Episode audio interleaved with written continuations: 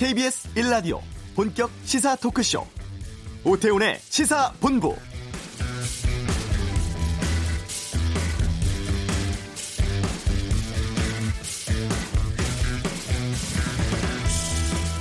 생산적 협치와 원활한 소통을 위해서 여야정 상설협의체를 본격 가동한다. 민생과 경제를 위해 국회는 민생 법안과 규제혁신 법안을 조속히 처리한다. 비핵화 진전과 항구적인 평화 정착, 남북교류 협력을 위해서 초당적으로 협력한다. 어제 청와대에서 있었던 대통령과 5당 원내대표의 회동 결과입니다. 이 결과 브리핑을 보면 굵직하고 의미 있는 합의 내용들 있어 보이죠. 그런데 현장의 상황과 분위기는 어땠을까요? 오태훈의 시사본부 잠시 후 바른미래당 김관영 원내대표 연결해서 청와대 회동 분위기 또 구체적으로 오간 내용들 살펴보겠습니다. 주간 정가 이슈는 김경수 지사의 영장 심사 관련 상황 정리하고 내외신 기자와 함께하는 와치독 감시견에선 드루킹 특검과 안희정 재판을 다루는 여야의 언론의 엇갈린 시선을 짚어보겠습니다. 자카르타 팔렘방 아시안 게임이 내일 개막합니다. 역대 아시안 게임의 이모저모를 KBS 최승돈 아나운서를 통해서 듣겠습니다.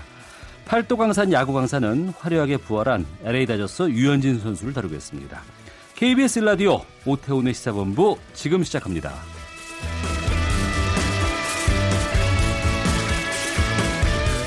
오후를 여는 당신이 꼭 알아야 할 이 시각 가장 핫하고 중요한 뉴스 김기화 기자의 방금 뉴스 KBS 보도국 김기화 기자와 함께합니다. 어서 오십시오. 안녕하세요. 예. 외국인 조현민 씨의 등기이사 재직으로 논란을 빚은 진에어 국토부가 항공 면허를 유지하기로 결정했네요. 네, 그렇습니다. 그동안 되게 논란이 많았죠. 예. 원래 외국인기인이 등기사 되면 안 되는데 국토부가 면허를 내줘가지고 모르고 내줬는데 이걸 어떻게 처리해야 되냐 얘기가 많았습니다. 결국 항공 운송사업 면허 유지하기로 결정했고요. 이유가 뭐냐면 어, 사회적 촌실이 크다 이거예요. 어. 그러니까 이걸 취소 법적으로는 이게 취소하는 게 맞는데 만약에 이거를 취소를 해버리면은 근로자의 고용 불안 그리고 소비자 불편 그리고 소액 주주의 손실 등 이 항공 산업 전반의 발전에 미치는 부정적 영향, 영향이 매우 크다 이렇게 판단했습니다. 또 지금은 외국인 임원 재직이 면역 결격 사유가 아니거든요. 예. 그래가지고 이미 그 사유가 해소됐다는 점도 고려했다고 밝혔습니다. 면허 결격 사유에 해당하는 경우에 처벌 조항은 이 면허 취소 외에 과징금 혹은 영업 정지 등이 포함되지 않아서 어, 다른 제재도 어렵다고 설명했습니다. 그러면 아무런 제재 없이 그냥 가는 건가요? 일단 갑질 경영 논란으로 무리를 크게 일으키지 않았습니까? 예. 그래서 경영이 정상화될 때까지는 신규 노선의 허가 제한, 또 신규 항공기의 등록과 부정기편의 운행 허가 제한 등의 이런 제재를 할 방침입니다. 진에어는 어, 면허 유지 결정을 존중한다라고 밝혔습니다. 네. 그리고 김경수 경남도지사에 대한 구속영장 실질 심사가 지금 법원에서 이, 진행되고 있죠. 그렇습니다. 어, 이 때문에 이 김경수 지사가 오늘 오전 10시쯤에 어, 서울중앙지법에 도착을 했, 는데요 어, 심경을 묻는 취재진의 질문에는 어, 지금까지 특검의 모든 요구에 대해서 성실하게 협조하고 조사에 임해왔다. 오늘도 법정에서 변함없이 성실히 소명하겠다라고 밝혔습니다. 예, 특히 댓글 조작 프로그램이죠. 킹크랩 알고 있었냐? 이렇게 물어보니까 법정에서 성실하게 소명하겠다라고만 짧게 답하고 법정으로 들어갔습니다. 네, 그 킹크랩을 알고 있었냐가 최고 쟁점인가요? 맞습니다. 이 존재를 김 지사가 알고 또 사용을 묵인했다면은 이게 혐의가 인정이 될 수 있거든요. 그래서 이것 때문에 굉장히 양측이 첨예하게 대립을 해왔는데요. 특검은 2016년 11월 킹크랩 시연회에 김 지사가 참석을 해서 킹크랩 운영 승인 묵인한 것으로 보고 있고요. 어, 이제 김 지사는 이거를 알고 있었다는 게 아니라는 점을 어떻게 소명할지가 주목이 됩니다. 특검이 또 구속영장을 칠 때 민주주의 사회에서 여론을 조작하는 것은 중범죄다. 그래서 꼭 구속이 필요하다. 이렇게 적시했는데요. 김 지사 측에서는 경남 도정을 책임지는 현직 도지사기 때문에 도주 우려가 없다. 그러니까 구속영장을 발부할 필요 없다라는 입장입니다. 네. CJ 이재현 회장의 동생 이재환 CJ 파워캐스트 대표가 횡령, 배임 혐의 조사를 받기 위해서 경찰에 출석했다고요? 네. 이재환 대표는 이재현 CJ그룹 회장의 친동생이죠. CJ그룹의 광고 계열사를 운영하다가 최근에 CJ 파워캐스트 공동대표에 올랐습니다. 어, 이 대표가 받고 있는 혐의가 뭐냐면 시가 17억 원 상당의 영국제 명품 요트를 회사 돈으로 샀답니다. 그리고 개인 용모를 처리하는 비서 8명에게 어, 회사 급여로 10억 원을 넘게 지급한 혐의도 받고 있습니다. 그리고 이 개인 비서들에게 거친 언사를 남발하는 등 이른바 갑질을 한 것으로 의심하고 있는데요. 이 8명의 비서가 필요한 것 자체도 사실 일반인 분들은 이해하기 쉽지 않겠지만은 어, 이, 한 갑질도 참 대한항공 그, 그 한진그룹 일가와는 또 차원이 다른데요. 뭐 요강을 치우고 청소해 와라. 자기가 사용한 요강을 그리고 어, 어, 옆에 있는 뭐 여자 번호를 따와라. 그리고 예? 요 번호 따와라고 시켰답니다. 그리고 양 김치를 먹을 먹으려고 하는데 김치가 매우니까 물에 빨아 와라. 뭐 픽업 자동차 픽업을 나갈 때 이제 마중을 나갈 때 왜 이렇게 늦게 오냐고 소리 소리를 지르고 어. 하여튼 한진그룹과는 또 약간 다른 클래스의 이 갑질을 했다고 합니다. 경찰은 지난달 2일에 어, CJ 파워캐스트 본사 강남 지점을 이런 혐의 등으로 압수수색을 해서 회사의 자금 지출 내역을 확보한 상태입니다. 이후에 어, 회사 관계자들을 소환해서 요트 구입과 비서 급여 지급 경위 등의 의혹 사실관계를 파악하고 있습니다. 네. 여야 교섭단체가 규제혁신 관련 법안 8월 국회에서 통과시키려 합의했죠. 그렇습니다. 문재인 대통령이 어제 이제 규제, 규제혁신 법안 처리를 당부하지 않았습니까? 하루 만에 지금 통과시키기로 합의를 한 건데요. 규제 프리본, 프리존 법을 8월 국회 처리하기로 한 겁니다. 여야 교섭 원내대표 그리고 정책위 의장은요 오늘 국회에서 회동을 갖고 각각 당들이 내놓은 규제 혁신 관련 법안을 병합 처리하기로 의견을 모았습니다. 아, 이번에 합의한 규제 프리존법 등은요 특정 지역에서 신산업에 대한 정부 규제를 좀 완화해 주는 것을 규, 주요 내용으로 하고 있습니다. 그동안 신산업에서 뭘 하려고 해도 정부 규제 때문에 어, 제대로 하지 못한 경우가 많았기 때문인데요. 네. 또 다른 규제 혁신 관련 법안은 서비스 산업 발전법, 정보통신 통신융합법, 산업융합촉진법, 개인정보보호법 등 오늘 합의에 이르지 못했는데 일단 소관인 아, 상임위에서 앞으로 논의를 이어가기로 했습니다. 이 내용은 바로 뒤에 바른미래당의 김관영 원내대표 연결해서 좀 자세하게 들어보도록 하겠습니다. 네. 아, 그리고 일자리 관련해서 안 좋은 소식 이어지고 있는데 네. 7월 취업자가 5천 명 증가에 그쳤다고요? 예, 이게 이게 원래 일자리는 계절별로 좀 다르기 때문에 비교를 할 때 그 전해의 같은 달과 이제 비교를 하는데요. 네. 1년 전에 비해서 단 5천 명 증가하는데 그친 겁니다. 통계청 발표한 고용 동향인데요. 7월 취업자가 2,708만 3천 명. 어, 지난해 7월에 비해서 5천 명 증가하는데 그쳤습니다. 어, 그래서 이게 이렇게 5천 명밖에 증가하지 않은 거는 예, 금융위기 여파가 있던 2010년 1월에 마이너스 만 명 기록한 이후에 가장 적은 증가폭이라고 합니다. 올해 2월부터 6달째 10만 명대 혹은 그 이하를 계속 이어가고 있는데요. 취업자가 1월부터 7월까지의 취업자 증가폭이 월 평균 12만 2천 명입니다. 지난해에는 31만 6천 명이었거든요. 네. 그러니까 절반도 안 되는 수치인 겁니다. 어. 어, 정부가 그 취업자 증가 목표를 낮춰 잡았던 것으로 알고 있는데 거기에도 네. 못 미치게 되나요? 그러면 맞습니다. 정부가 원래 올해 취업자 수 어, 증가폭을 원래는 30만 명으로 예상했다가 네. 최근에 18만 명으로 낮춰 잡았거든요. 근데 이거에도 못 미칠 수도 있게 됐는데요. 지금 보면은 산업별로 보면은 보건업, 사회복지 서비스업 등에서는 일자리가, 일자리가 늘었는데 아, 이른바 좋은 일, 어, 질 좋은 일자리라고 불리는 제조업에서 12만 7천 명, 어, 사업시설 관리 등에서 10만, 시, 어, 10만 1000명, 어, 교육 서비스업에서 어, 7만 8천 개의 일자리가 줄어들었습니다. 특히 40대 취업자가 14만 7천 명이나 감소했는데요. 이게 지금 IMF 외환위기 때인 98년 8월에 40대 취업자 15만 2천 명 감소 이후에 가장 큰 아, 감소 폭입니다. 예, 통계청은 이렇게 도소매업, 숙박업, 제조업 등에서 40대 취업자 감소가 많이 어, 늘어난 것으로 분석하고 있습니다. 네. 폼페이오 미 국무장관 북미 관계 진전을 또 언급했군요. 그렇습니다. 폼페이오가 아, 폼페이오 국무장관이 어, 현지 시각 16일 북미 간 대화와 관련해서 어, 머지않아 획기적 진적, 진전, 어, big step, 큰 한 발걸음이 있을, 있기를 희망한다라고 밝혔는데요. 백악관 관료 회의에서 북한 관련 현 상황이 어떠냐라는 트럼프 대통령의 요청에 이렇게 대답을 한 겁니다. 또 지난 여러 달 동안에 북한에서 추가적인 미사일 실험과 핵실험이 없었다. 그러면서 우리는 북한 주민들이 더 밝은 미래로 향하는 길에 대화를 계속해 나가고 있다라고 말했습니다. 그러면서 55구의 미군 유해가 돌아왔는데 앞으로는 수백 구의 전사 어, 미군 전사 장병들의 유해가 돌아올 수 있도록 국방부가 작업을 진행하고 있다라고 밝혔습니다. 네, 이 뉴스까지 듣겠습니다. 김기화 기자였습니다. 고맙습니다. 고맙습니다. 이 시각 교통 상황 듣고 오겠습니다. 교통정보센터의 김민희 리포터입니다. 네, 오늘 유난히 작업으로 정체 긴 곳들이 많습니다. 중부 내륙고속도로 양평 쪽으로 괴산 부근에서는 작업 여파받아 정체되고 반대 창원 쪽으로도 이 괴산 일대로 1차로를 막고 작업을 하고 있어서 괴산 나들목 일대 4km 구간에서 정체입니다. 이후로 창녕 부근 2차로에는 화물차가 고장으로 서, 서 있어서 부근으로 차량들 속도 떨어져 지나는데요. 달성 부근을 지나면서부터 차량들 정체 시작됩니다. 서울 양양간고속도로 양양 쪽으로는 오늘도 설악에서 가평 휴게소 사이로 정체 이어지고 있습니다.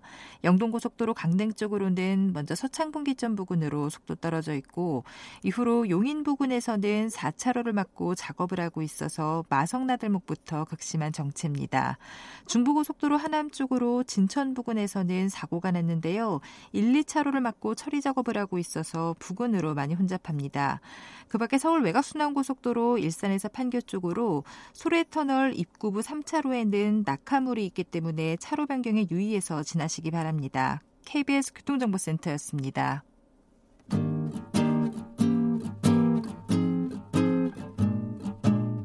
KBS 1라디오 오태훈의 시사본부 여러분의 참여로 더욱 풍성해집니다. 방송에 참여하고 싶으신 분은 문자 9730번으로 의견 보내주세요. 애플리케이션 콩과 마이케이는 무료입니다. 많은 참여 부탁드려요.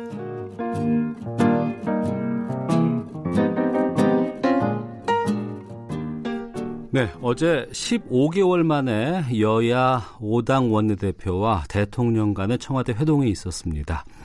여야정 상설협의체 본격 가동 등 꽤 굵직한 합의 내용들이 있어서 자세한 내용을 좀 들어볼까 합니다. 바른미래당의 김관용 원내대표를 연결하겠습니다. 안녕하십니까? 네, 안녕하세요. 김관영입니다. 네. 먼저 어제 회동 전과 또 청와대 나올 때 어, 느낌이 어떠실지가 참 궁금합니다. 어떻게 평가를 하실까요? 네, 뭐 지금 대한민국 정치가 제대로 작동하기 위해서는 네. 여야 간의 협치가 꼭 필요하고요. 예. 또 청와대와 야당과의 대화가 꼭 필요한 이런 상황에서 음. 어, 어쨌든지 청와대에서 어, 회동을 하고 어, 여야정 상설 협의체 구성에 합의를 한 것에 대해서 나름대로 성과가 있었다고 생각을 합니다. 그 대통령 발언 가운데서 좀 특히 이건 좀 기억에 남더라 하는 거 있으십니까? 네, 저는 선거제도 어, 개편에 관해서 어, 상당히 조심스럽지만 네. 에, 이것은 국회에서 어, 협의를 해서 정할 문제라서 조심스럽기는 하지만 음. 또 야당이 이 부분에 관한 대통령의 입장을 또 듣기를 원하기 때문에 네. 본인이 말씀하시겠다라고 음. 하면서 2012년 또 17년 두 번의 대통령 선거 과정에서 어, 본인이 에, 연동형 비례제에 대해서 공약으로 내걸었다는 점을 말씀을 하시고 예. 여전히 예, 그런 방향으로 음. 어, 대표성과 비례성이 강화되는 방향으로 선거제도가 이루어지는 것이 맞다라고 생각한다라고 네. 말씀을 하셔서 예. 사실 지금 최근에 선거법 개정이 이 가장 큰 이슈인데 네.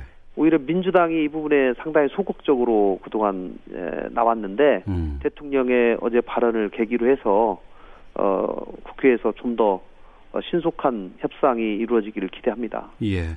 그 부분 바로 그냥 여쭤보겠습니다. 네. 그 권역별 정당 명부 비례대표제 정도면 받을 만은 아닌 건지 아니면 대선거구제로 완전히 좀 개편돼야 한다고 보시는지요? 그러니까 정당별 권역별 예. 에, 정당 명부는 하긴 하는데 음.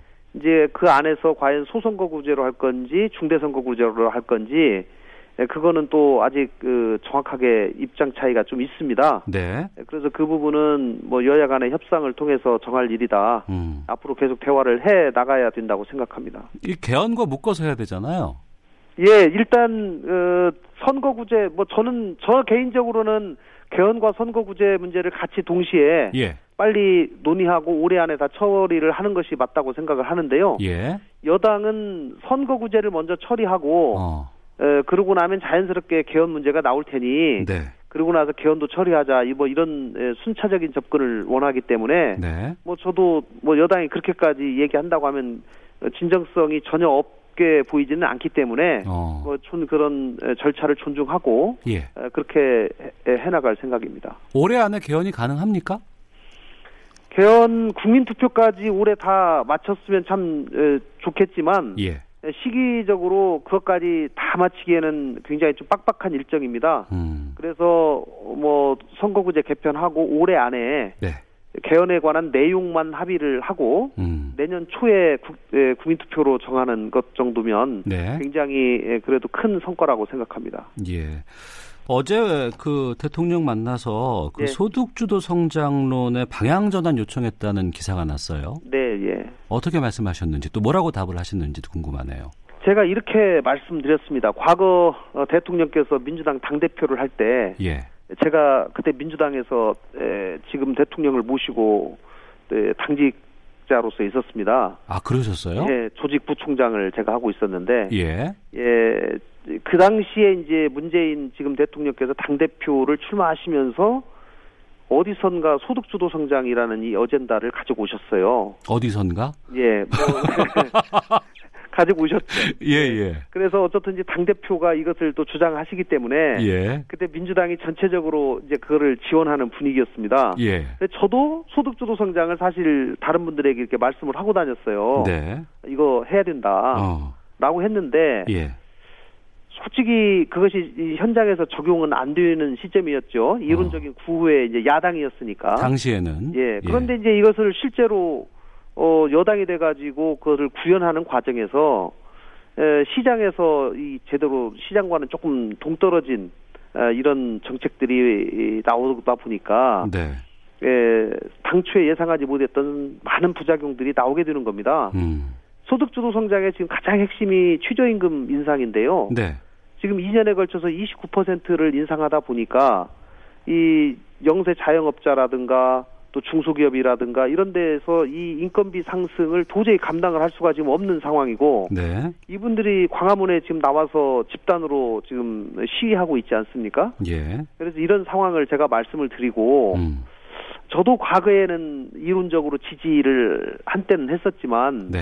지금은 현장에서 이것이 너무 어, 잘 맞지 않다. 최저임금이 너무 급격하다. 네, 부작용이 너무 많기 때문에 최저임금에 대해서도 속도 조절을 해야 되고 예. 이 소득주도 성장이라고 하는 것에 이, 이 실제로 성장에 이것이 어떻게 작동할지에 관한 것이 애매하기 때문에 예. 이제는 노동시장 개혁이라든가 또 공공부문 계약이라든가 이런 점들에 좀 더 중점을 두는 것이 좋겠다라고 네. 제가 말씀을 드린 겁니다.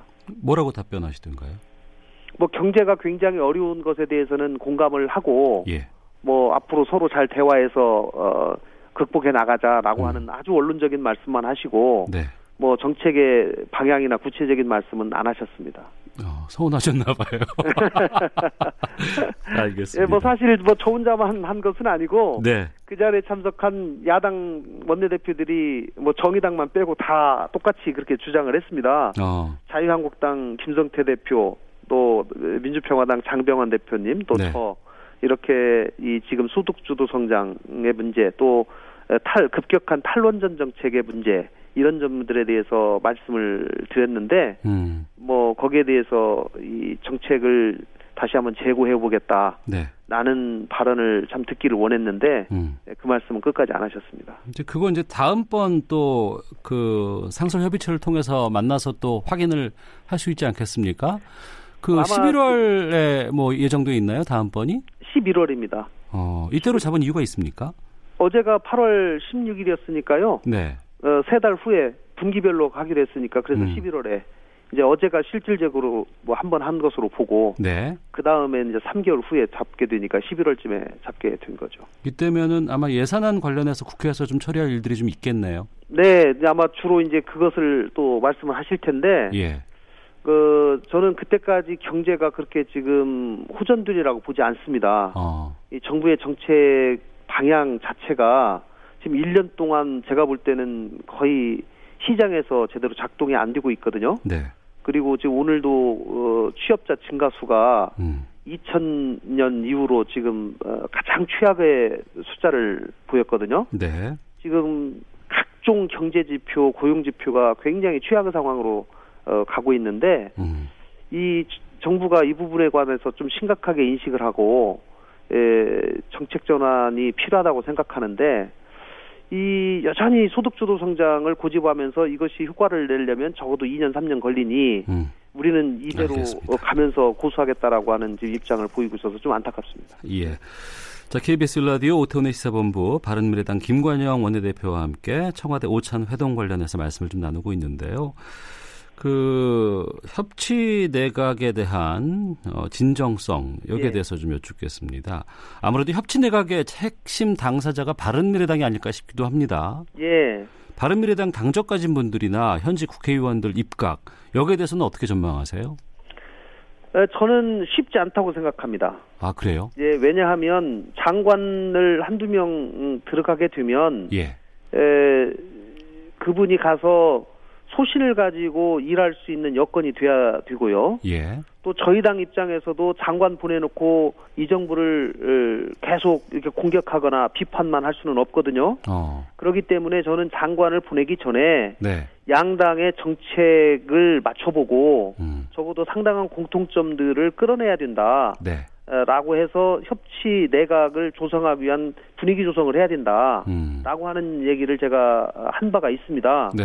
그렇기 때문에 그렇게까지 또 할 의도는 없는 것 같아요. 여당이. 어, 어. 예, 그렇기 때문에 뭐 단순히 장관 한두 명 저희 당에서 만약에 가져간다고 해가지고 그것이 예. 협치 내각 내- 내지는 협치의 본보기다라고 어. 보여지기는 어려울 것 같고 예. 제가 내 각에 참여하지 않더라도 예. 저는 충분히 협치에 협조할 의사가 있고 음. 정부의 민생과 경제에 도움이 되는 법이라고 하면 네. 제가 앞장서서 통과시켜 주겠다라고 제가 말씀을 드린 바 있습니다. 바른 미래당 내에 좀 유능한 인재가 있, 으면 예. 또 장관으로 또 보내는 것도 좀 의미가 있지 않을까 싶기도 한데. 그리고 이제 개별적으로 뭐 이렇게 가는 것도 의미가 있지 않겠나 이렇게 좀 생각하실 수가 있는데 예. 이게 이제 당에 소속돼 있고 예. 당과 당에 이런 문제들이 있기 때문에 예, 그런 쉽게 이 해결하지 못하는 그런 미묘한 문제들이 있습니다. 아. 바른미래당이 그 특활비 완전 폐지 주장해 오셨잖아요. 예, 예. 예. 어제 오후에 유인태 국회 사무총장이 최소한의 영역 남기고 모든 특활비 폐지하겠다 이렇게 밝혔거든요. 예, 예. 여기에 대해서는 어떤 평가를 하십니까? 어, 뭐, 구- 어, 의장님의 그 고뇌를 이해 못할 바는 아니지만 저희는 뭐 전면 폐지가 사실 옳았다고 생각하고요. 예. 에, 그러나 뭐 이제 그렇게 발표까지 해가지고 한 마당에 뭐 더 이 완전 폐지가 되기는 쉽지 않은 상황이라고 생각합니다. 네. 이제는 정부에서의 특활비가 엄청나게 많습니다. 예. 한 8천억 가까이 되는데요. 네. 이 부분에 대해서도 제가 어제 대통령과의 면담에서 음. 이, 이 정부에서도 특활비 중에 에, 혈세가 낭비되는 부분이 분명히 있을 것이다. 네. 그렇기 때문에 임, 지금 국회에서 아니 정부에서 예산안이 편성되기 막바지에 있는데 네. 그 부분을 제대로 꼼꼼하게 살펴보셔서 음. 국회로 예산안을 편성해서 보내기 전에 네.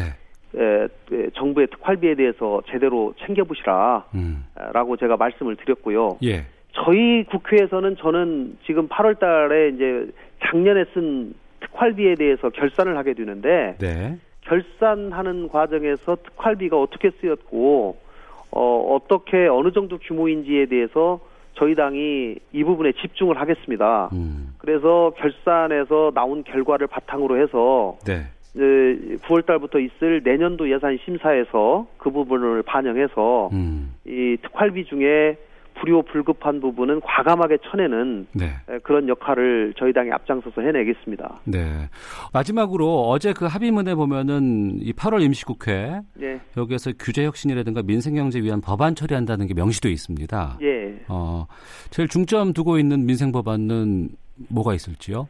어제 합의를 하고 예. 그것을 실천을 좀 빨리 하기 위해서 예. 오늘 아침 7시 반에 3당의 원내대표와 정책위 의장 예. 6명이서 조찬 회동을 하면서 회의를 했습니다. 아, 예. 에, 그래서 그 자리에서 오늘 에, 이 여러 가지 8월 국회에서 처리할 법안을 구체적으로 명시하고 어. 저희가 합의문을 발표한 바가 있습니다. 예. 에, 그래서 소위 규제 프리존법, 음. 또 규제 샌드박스 5법, 네. 뭐 이런 것들을 이번에 처리하기로 하고요. 개인정보 빅데이터 활용을 위한 개인정보 보호법도 네. 아, 이번에 처리를 하고요.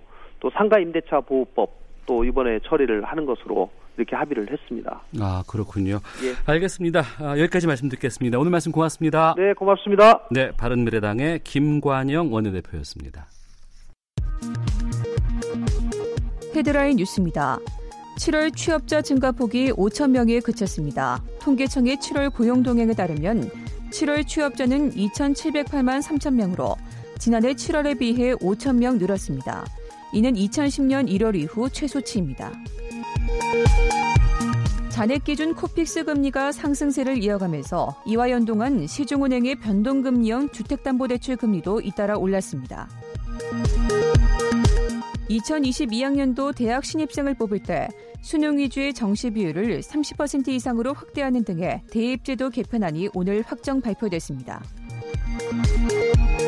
중국 상무부는 왕샤오원 상무부 부부장 겸 국제무역협상 부대표가 미국 측의 요청으로 이달하순 방미해 데이비드 말파스 미국 재무부 차관을 만나 쌍방이 관심을 둔 무역 문제에 관한 협상을 진행한다고 발표했습니다.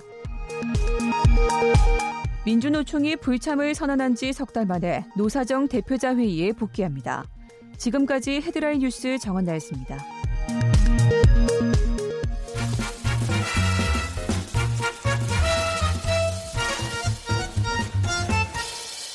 오태훈의 시사 본부.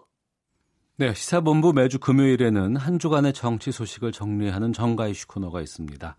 이승원 정치평론가와 함께합니다. 어서 오십시오. 네, 안녕하세요. 예. 김경수 지사의 영장 실질 심사 진행 중이에요. 그렇죠. 지금 먼저 특검이 어떤 혐의로 영장을 청구했는지부터 좀 짚어주세요. 네, 그동안 언론 보도를 통해서 지난 한 5월부터 굉장히 많은 이슈들이 터져 나왔는데 영장에 담긴 내용은 그거의 한 절반 정도밖에 안 된다 뭐 이런 평가가 나오고 있는데요. 어. 아, 예를 들어 이제 이런 겁니다. 아, 지난 한 15개월 동안 드루킹 김동원 씨의 댓글 조작 행위를 김경수 지사가 지시하고 보고받았다라고 특검은 일단 보고 있어요. 네. 아, 그래서 지난 15일 밤에 이제 제출한 아, 구속영장 청구서가 한 8장 분량 이었다고 해요. 어, 그래서 주요 내용은 이런 겁니다. 2016년 11월 9일에 누름나무 출판사를 찾은 김 지사가 이 댓글 조작 프로그램이죠. 킹크랩. 어, 이 킹크랩의 시연을 참관하고 드루킹에게 고개를 끄덕이는 방식으로 이 사용을 승인했다. 이렇게 적시한 것으로 전해지고 있습니다. 어, 특검은 또 킹크랩이 개발이 완료된 게 2016년 12월인데 그때부터 올해 2월까지 어, 네이버 기사 댓글에 달린 그 호감 비호감 버튼 있잖아요. 네. 아, 그것을 수천만 번 부정 클릭하는데 김 지사가 공모했다 이렇게 영장에 쓴 것으로 전해지고 있어요. 일단 이제 구속 보통 사유를 보면은 뭐 음. 그 증거인멸의 우려, 도망의 네. 우려, 아니면 사안의 중대성 이 세 가지가 이제 기본적인 요인인데 어, 어디 도망갈 우려는 전혀 없는 거잖아요. 김경수 음. 지사가 아, 그럼에도 불구하고 그동안 이제 여러 가지 혐의를 부인해 왔기 때문에 네. 아, 증거인멸 우려가 있다 이렇게 판단하는 것으로 전해지고 있습니다. 네. 김 지사 측은 뭐 결백하다는 입장이잖아요. 그렇죠. 일관되게 이제 얘기를 하고 있어요. 약간 그 초반에 지난 4월에 첫 번째 해명에 나설 적에 드루킹과의 어떤 관계에 있어서는 약간 좀 미온적인 그런 대응을 하긴 했습니다만 어, 기본적인 중요 사안에 대해서는 이제 일관된 진술을 하고 있는데 네. 어, 한마디로 킹크랩 시연을 본 적도 없고 어, 댓글 공범으로 몰아가는 것 자체가 굉장히 정치적인 의도가 깔린 것 아니냐 이렇게 김경수 지사 측은 의심을 하고 있습니다. 뭐 오늘 오전에 아까 보니까 한 10시 10분경에 어, 이제 영장 실질 심사 받으러 어, 들어갔는데 그때도 이제 성실히 조사에 임하겠다고 얘기를 했고 네. 어제 출근길에도 어, 어쨌든 특검이 사건의 실체를 밝혀줄 거라고 기대를 했는데 아, 그런 기대가 무리였던 것 같다. 이렇게 대단히 유감스럽다. 이런 음. 입장을 밝혔습니다. 어쨌든 영장 발부 여부는 오늘 밤이나 뭐 늦어도 내일 새벽쯤에 결정될 것으로 지금 전망되고 있습니다. 네. 네. 영장 발부 여부에 많은 관심이 쏠려 있는데 음. 전망이 지금 어떤가요? 일단 뭐 제 개인적인 의견이 중요한 게 아니고 법조인들 시각을 좀 물어보면은 예. 영장 발부가 굉장히 어려울 것이다. 어. 아, 라고 일단 얘기를 하고 있어요. 결론부터 말씀을 드리면. 왜냐면 이제 사실 뭐 진술과 증거 이런 걸로써 이제 특검에 특검은 얘기를 해야 되는데 네. 상당 부분 드루킹의 진술에 기대서 조사를 해왔던 것도 사실이거든요. 또 음. 어쩔 수 없는 그런 불가피한 상황도 있고. 아, 그런데 이제 주요 핵심 쟁점이 되는 거에 있어서 드루킹이 진술을 번복했다라는 게 문제입니다. 예를 들어 지난 5월에 뭐 그 조간지를 조간 신문을 통해서 옥중 편지가 이제 공개됐었는데요. 네. 그때 이제 드루킹이 옥중 편지를 통해서 킹크랩 수연을 두고 이렇게 썼어요. 여러 명이 목격을 했기 때문에 음. 김 지사는 발뺌하기 어려울 것이다 이렇게 밝혔는데 지난주 김경수 지사 직접 마주보고 했던 그 대질 신문에서는 독대를 하면서 보여줬다. 그러니까 말이 바뀐 거예요. 여러 네. 명이 봤다고 했다가 독대를 했다가 이거는 헷갈리기 참 어려운 부분인데 그리고 또 이런 게 있습니다. 이 100만 원을 김 지사로부터 받았다. 한마디로 이제 댓글 조작을 보고 뭐 수고 밑조로 받았다고 했는데 이거 굉장히 중요한 거잖아요. 돈의 어, 거래 자체도 중요하고 누가 누구한테 줬는지 그 방향성이 굉장히 중요한 건데 어, 그 부분을 주장을 했었어요. 그랬는데 이제 드루킹 일당 채팅창 아마 텔레그램인 것 같은데 거기에 이런 대목이 있다고 해요. 매달 100만 원을 받았다고 하자. 약간 이렇게 약간 좀 짜고 치는 뭐처럼 아, 어, 받았다고 하자. 지사에게 우리가 100만 원을 받은 것으로 하자. 하자. 네. 그래서 아. 그 일당들이 그런 대화를 그 주고받은 그 문자가 확인됐다고 해요. 예. 그렇기 때문에 이 부분도 사실은 또 드루킹도 나중에 100만 원 받은 거 기억이 안 난다라고 또 진술을 반, 번복하기도 했고. 음. 어, 근데 어쨌든 이 부분이 이제 드루킹이 진술을 번복했기 때문에 이번에 영장 청구서에 빠졌어요. 어, 그리고 굉장히 핵심적인 부분인데 특검으로서는 굉장히 아픈 부분이기도 하죠. 그리고 이제 가장 이슈가 됐던 게 오사카 총영사 자리 아니겠습니까? 네. 그런데 이번에 이제 구속영장 청구 는 혐의가 공직선거법은 빠졌고 업무방해 혐의, 그러니까 댓글 조작한 업무방해 혐의만 적용됐기 때문에 그러니까 영장 청구에서 죄목으로 들어가는 부분에서 네, 네. 공직선거법 위반 혐의는 없고, 아예 없고, 없고. 그러니까 네이버 등과 관련돼서 이제 이런 그 댓글로 인해서 업무 방해를 했다. 네, 이 그- 혐의만 들어가 있군요. 그렇습니다. 네. 어. 두 가지예요. 공직선거법에 저촉될 만한 그런 어떤 핵심적인 증거물을 찾지 못했다라는 의견과 예. 하나 있는데 이제 히든 카드로 숨겨놨다라는 그런 설도 있고 뭐두 음. 가지 중에 어떤 건지는 특검만 알 일이죠. 근데 오사카 총영사 부분도 어쨌든 또 진술이 바뀌었어요. 그 이게 공직선거법 위반 부분이기 때문에 굉장히 중요한 부분인데 이것도 이제 청탁을 그 김 지사가 먼저 자기한테 하, 했다고 했다가 네. 나중에 아니다 내가 김 지사 측에 했다고 이렇게 말을 음. 번복하면서 그러니까 이 지금 말씀드린 거 제가 한 세 가지 정도 말씀드렸는데 굉장히 중요한 이슈들이었는데 굉장히 다 진술이 흔들리고 있습니다. 어쨌든 뭐 강조하고 싶은 거는 구속영장 발부 여부가 유무죄를 가리는 판단 근거는 되진 않잖아요. 네. 그러니까 김경수 지사가 뭐 이번에 구속이 안 된다고 해도 무조건 무죄라거나 구속된다고 음. 해도 유죄라거나 이렇게 판단할 수는 없는 건데 그럼에도 불구하고 이게 굉장히 정치적인 이슈이기 때문에 어느 한쪽에 굉장히 큰 타격이 있을 것으로 보입니다. 네. 네. 오늘 밤이나 내일 새벽쯤 영장 청구 여부가 나온다고요? 네, 보통 이제 이게 사안이 굉장히 왜 최순실 박근혜 탄핵 당시처럼 사건이 굉장히 복잡하거나 미묘하거나 이러면은 새벽에 나오죠? 새벽에 보통 아, 나오는데 예. 사실 이제 법조인들 만나서 물어보면은 이거는 좀 단순해서 어떻게 보면은 음, 빨리 나올 그렇게. 예, 오래 끌 건 아닌데 그럼에도 불구하고 재판부는 우리 고민했다라는 흔적을 보여줘야 되니까 음, 더더욱 늦게 낼 수도 있다 결론을 이런 얘기를 하고 있어요. 네. 알겠습니다. 대통령 지지율 좀 살펴보겠습니다. 어, 역, 그러니까 역대는 아니고 음. 취임 이후에 최저치를 기록한 것으로 나타났다고요? 네, 조사마다 좀 다른데요. 일단 좀 최저치를 기록했다라고 한 그 여론조사 기관은 리얼미터였고요. 예. 근데 오늘 이제 매주 금요일마다 여러분들 아시겠지만 갤럽에서 갤럽 쪽에서 네, 나오죠. 갤럽 네. 쪽에서 나오는데 오늘 갤럽 조사 결과 문 대통령 지지율이 소폭 반등하긴 했어요. 근데 어쨌든 제가 이제 지금 수치를 가져온 건 어, 리얼미터가 TBS 의뢰로 지난 13일부터 14일까지 이틀 동안 어, 전국의 성인 남녀 1만 5천 명을 대상으로 설문조사한 결과입니다. 어, 이것을 봤더니 문 대통령의 국정 수행 지지율은 말씀하신 것처럼 취임 이후 역대 최저치인 55.6%를 기록했습니다. 뭐 한때 70%막 나가다가 55%대라고 하니까 굉장히 훅 떨어지는 느낌이 들긴 들어요. 아, 어쨌든 그 취임 이후에 처음으로 국정 지지율이 50%대로 떨어졌던 지난주에 대비해서도 2.5%포인트 하락한 수치라고 합니다. 네. 아, 국정 수행에 대한 부정 평가는 39.1%로 집계가 됐고요. 민주당도 동반 하락하고 있습니다. 아, 37%를 기록하면서 어, 사실은 뭐 30%대로 떨어진 거는 지난 대선 이후에 처음이라고 하니까 굉장히 좀 어, 속으로 답답한 느낌이 아닐까라는 생각이 들고요.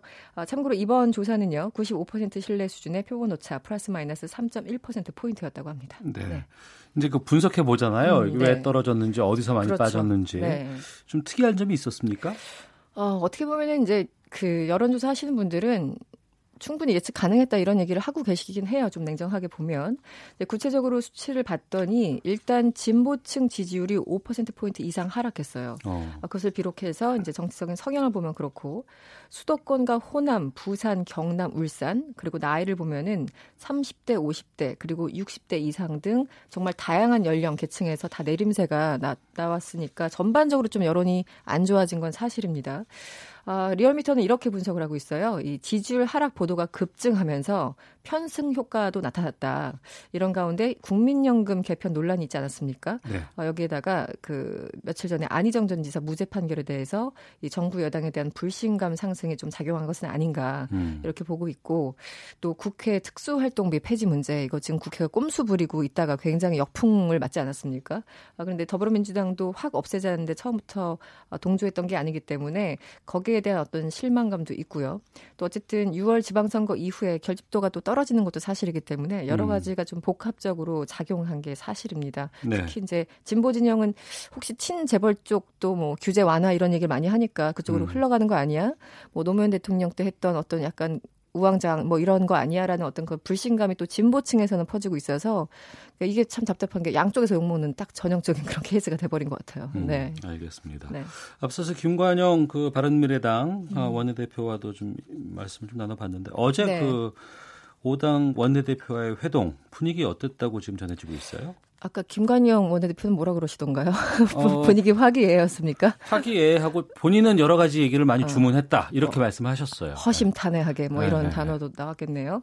아, 비교적 어제 이제 언론 보도를 쭉 보면은 기본적으로 화기애애했고 몇 가지 포인트에서 김성태 원내대표와 문 대통령이 약간 좀 그 어색한 분위기를 연출했다 이런 게 음. 대체적인 분위기인 것 같고요. 이제 두 가지가 가장 많이 언론에 회자가 됐는데 이제 탈원전 문제. 어, 여기에 대해서 김성태 원내대표가 step by step, 그러니까 점진적으로 해야 된다. 어, 그렇게 얘기를 하니까 문 대통령이 일단 탈원전이란 표현 자체부터 적절하지 않다. 이렇게 음. 반론했고요. 70년에 걸쳐서 점진적으로 가고 있는 거고, 이게 탈원전이라는 표현보다는 신 신생 에너지 정책 전환이라고 봐야 된다 이렇게 또 반박을 했다고 하고요. 또 이제 북한 석탑 반입 문제 이런 굉장히 좀 뭐 한 달 내내 이슈 아니었습니까? 관세청이 발표하기 전까지 그리고 그 이후에도 좀 문제가 되고 있는데 여기에 대해서도 이제 약간의 설전이 있었던 것으로 보입니다. 네. 네. 뭐 전반적으로 어쨌든 그 여야정 상설 협의체를 11월부터 가동한다고 하고 그게 아마 분기별로 가동하는 걸로 제가 기억하는데 어, 그 자체는 뭐 나름의 성과가 아닌가 싶기도 하고요. 또 이제 9월 정상회담 때 우리 국회 같이 갈 수 있었으면 좋겠다 이런 것도 예. 굉장히 좀 전향적인 입장 같습니다. 네. 음, 알겠습니다. 네. 금주의 정가 이슈 이승원 시사평론가와 함께했습니다. 오늘 말씀 고맙습니다. 네, 고맙습니다. 자, 잠시 후 2부에서는 드루킹 특검과 안희정 재판 보도가 남긴 문제점들 짚어보는 정상근 알파고의 와치독 시간 준비되어 있고요. 어, KBS 최승돈 캐스터와 함께 아시안 게임의 추억과 이번 대회 전망도 해보겠습니다. 뉴스 들으시고 잠시 후 2부에서 뵙겠습니다.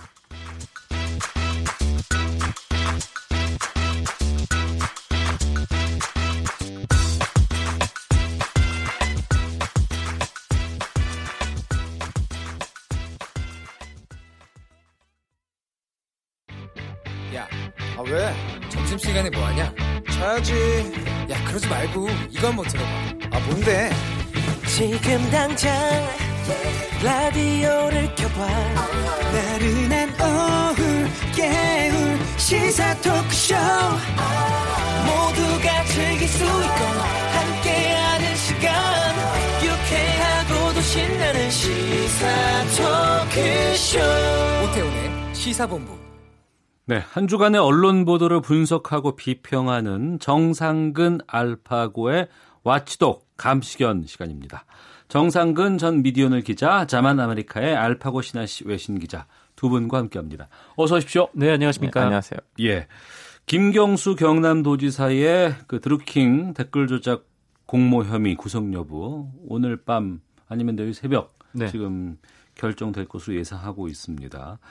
이 구속영장 발부 여부가 김 지사 운명뿐 아니라 이 특검에 미치는 영향도 상당히 좀 큰데 그 활동 마감 다가오는 드루킹 특검과 관련해서 언론들의 평가가 제각각이었다고 하는데 정상근 기자가 좀 정리해 주세요. 네, 이걸 좀 정리를 해보면 어, 뭐, 진보 언론하고 보수 언론 좀 나눠서 한번 정리를 해보겠습니다. 일단, 네. 진보 언론 같은 경우에는 좀 한 발 떨어져 보자라는 뉘앙스로 좀 보시면 될 것 같아요. 음. 이게 특검에서 수사는 좀 철저히 해야 되는데, 네.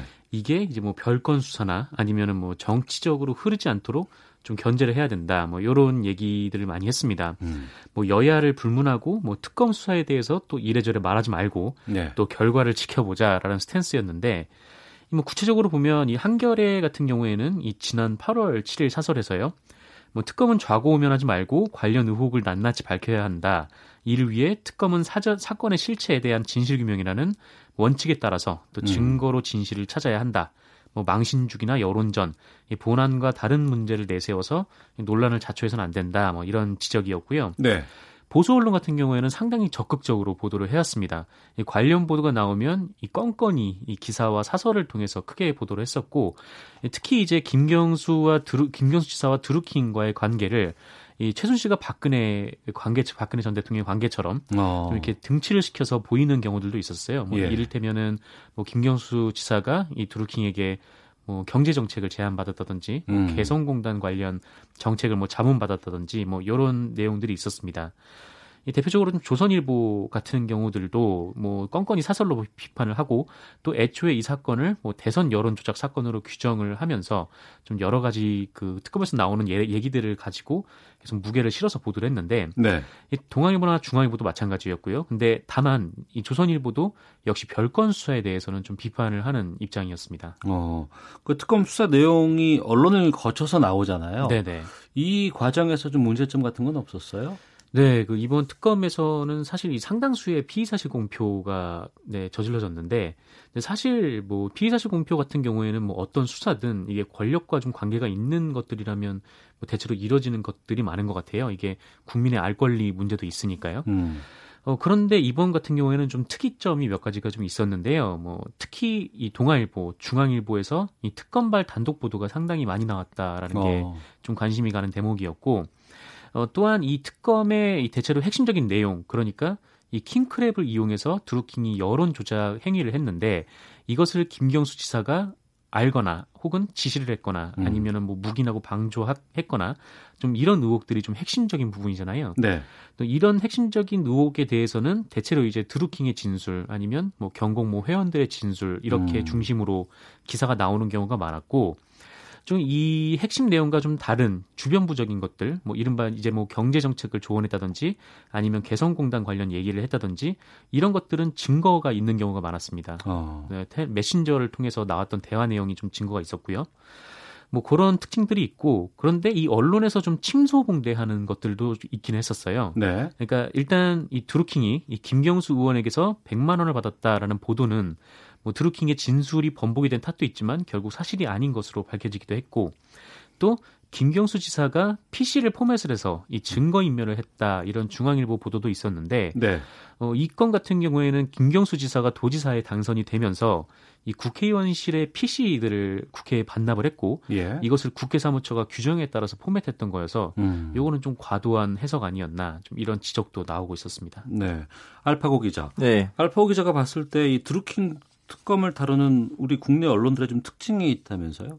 아니, 예, 일단은 이거 외신 어떻게 보냐에 대해서 해석을 하자면 예. 이 사건이 그동안 그냥 외신에서 누르킹이라는 이름으로 뭐 한국에서는 지금 이러한 댓글 조작을 가지고 뭐 정치판이 시끄럽고 있다 그런 식으로 나오고 있었는데 근데 이제 최근에 와서 김경수 지사가 많이 언급되다 보니까 음. 드디어 에, 영국 준 영국 중심 영국발이라고 해야 되나 네. UP 네, 네. 이란 언론사에서 이제 처음으로 김경수 지사의 이름이 이제 언급됐는데 뭐 기본적인 흐름은 아 한국에서 댓글 조작을 가지고 이런 시끄러움이 있다. 왜냐하면 외국인들 입장에서는 네. 이 댓글 조작이 이렇게 정치판에서 많이 싸워야 되는 건가? 왜냐하면 이미 다들 하고 있어요. 외국에서는 터키에서 어. 뭐, 뭐 외국 일부 서양 나라들에서도 네, 사람들이 이제 뭐라고 해야 되나? 그 SNS를 통해서 예, 예. 자기 입맛에 맞는 정치적인 여론을 만들라고 해요. 어. 근데 이제 한국에 있는 정치적인 분위기나 흐름이 다르니까 어. 그럴 수도 있죠. 근데 예. 외국인들 입장에서 특히 외신 입장에서는 음. 이런 거예요. 아이고 뭐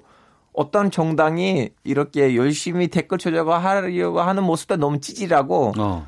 그걸 한다고 해서 또 다른 정당이 이걸 반박하는 모습도 너무 찌질한다. 왜냐면 그럼 너도 해 톤으로 하는 거 아니야? 아, 근데 이렇게 좀 약간 사실 웃겨요. 외신이 다루기에는 좀 네. 약간 웃긴 현상이에요. 어, 이런 걸 가지고 이렇게 막 확대되고 네. 여러 가지 뉴스가 막 많이 나오고 생산되고 하는 것이라 해서 근데 이런 모습으로는 좋은 이미지가 생기기도 해요. 왜냐하면 네. 지금 정당 그 한국에서는 여당이 민주당이잖아요. 예. 뭐 그리고 민- 문재인 대통령도 역대 제일 큰 지지율을 따고 이제 대통령이 됐는데 네. 딱 봐도 어디나 가면 그 민주당이 대세인데 음. 그런 분위기 속에서 지금 민주당이 재판을 받는 분위기예요. 네, 네. 아 그래서 한국에서 민주주의 수치는 진짜 우리는 생각하는 그 수치보다도 훨씬 높은 거 아니냐라고 음. 생각해요. 그리고 저는 마지막으로 개인적으로 네. 요즘은 이 누르기 사, 사건이 생각날 때 이렇게 웃음이 나온 거 뭐냐면 왜요? 지금 민주당 민주당이 네. 죽어도 그 경기도를 그 경기도 아니고 그 경남 네, 경남도지사. 경남도지사를 당선시킬 수가 없었거든요. 죽어도 예. 어. 어, 불가능한 일이었는데 과거에는 쉽지 않은 지역이었죠. 예, 예. 이제 겨우 겨우 겨우 이제 당선이 됐는데 네. 하필 그때도 이제 드루킹 사건이 나오니까 음. 아 이 김경수 지사가 진짜 우리 나쁜 분이구나. 어. 예를 들면 딴 사람이었으면 그나마 이제 거기 경남도 도지사 민주당으로서는 그나마 좀 약간 괜찮은데 네. 하필 겨우 선출시켰는데 이 문제가 터지니까 그 사람들 마음이 어. 보통보다 더 짜릿짜릿하지 않을까 싶어요. 어느 쪽에서요? 그 민주당 쪽에서. 아, 경남도를 응원했던 예. 아, 무슨 말씀인지 이해됐어요. 알겠습니다. 자, 어, 김경수 지사 측이 이제 가장 불만을 표한 부분들이 이제 피사실 공표 부분인데. 네네. 이게 수사는 무죄 추정의 원칙이고 네, 또 네. 수사는 외부에 알리지 않는 것이 또 기본이잖아요. 맞습니다. 그런데 이것을 이제 앞서서도 이제 알 권리 차원에서 이제 이런 것들을 많이 기자들이 보도를 한다고 하셨는데 네. 이 문제는 좀 어떻게 봐야 돼요? 네, 진짜 대부분의 사건들에서 이미 피의 사실 공표는 공공연하게 이루어지고 있는 것 같은데 네. 사실 법으로는 금지를 하고 있는 그렇죠. 행위잖아요. 네. 네. 그래서 좀 알 권리와 충돌하는 지점이 있어서 좀 고민이 되는 부분이긴 합니다. 음. 어, 근데 좀 좋은 선례가 있기는 한데 네. 이 지난해 박영수 특검팀이 운영이 됐을 때 이 어떻게 했냐면은 이 기자들을 그냥 아예 다 불러놓고 음. 브리핑을 계속 공식 브리핑을 했었어요. 그래서 예. 공식 브리핑을 하면서 뭐 어느 언론 기사 중에 뭐 사실인 것 그리고 사실이 아닌 것뭐 음. 이런 것들을 구분을 해주고 박영수 특검이 최순실 게이트를 다뤘던. 네네 맞습니다. 그리고 이제 어느 정도 확인된 정보를 알려준다라는 음. 거죠. 그리고 나머지는 이 기자들이 뭐 특검팀보다 뭐 직접 이제 증거를 찾아서 이 분석하고 확인하는 형태의 보도가 이루어졌는데 뭐 이때는 뭐 워낙 문건들도 많았고 또 국정농단의 현장이 또 광범위했기 때문에 뭐 이런 것도 가능했던 것 같은데요. 근데 지금 이번 특검에서는 사실 이제 좀 언론에 이제 찔러주는 형태 그런 형태의 보도가 좀 나오고 있습니다. 어. 왜냐면은 이게 핵심 증거의 경우 드루킹의 진술에 의존하고 있는데 이 드루킹이 구속이 된 상태여 가지고 이게 특검이 아니면은 어디서 나올 수. 있는 말이 아니거든요. 예, 그래서 예. 이게 어쨌든 특검에서 뭐 언론 매체 기자들을 만나서 좀 이런 얘기를 한다는 건데 음. 어, 사실 좀 이런 식은 좀 곤란하지 않나. 이게 좀 공식적으로 아예 그냥 기자들을 다 모아놓고 질의응답 형태로 이루어지면은 조금 걸러질 정보는 걸러지고 확인될 정보는 확인될 텐데, 근데 좀 이런 식이 좀 문제가 있다 이런 비판이 좀 나오고 있고요. 뭐 그러다 보니까 이 드루킹이 이 김경수 도지사가 이 지난해 대선도 치르기 전에 이 경남도지사 선거를 도와달라 이런 말을 했다라고 진술을 했는데 네. 이 나중에 또 그게 알고 보니까 김경수 도지사가 자신을 도와, 도와달라는 게 아니라 자신이 도와달라는 사람을 도와달라 뭐 이런 음. 진술로 바뀌었잖아요. 근데 이제 보도가 앞에서는 그 이렇게 나왔다가 뒤에서는 또 다르게 나왔다가 이러다 보니까 이 보는 국민들 입장에서는 상당히 좀 헷갈리고 음. 좀 그런 문제가 있었던 것 같습니다. 네. 알파고 기자. 이 피사실 공표라는 거 있지 않습니까? 해외에서는 이걸 어떻게 해요?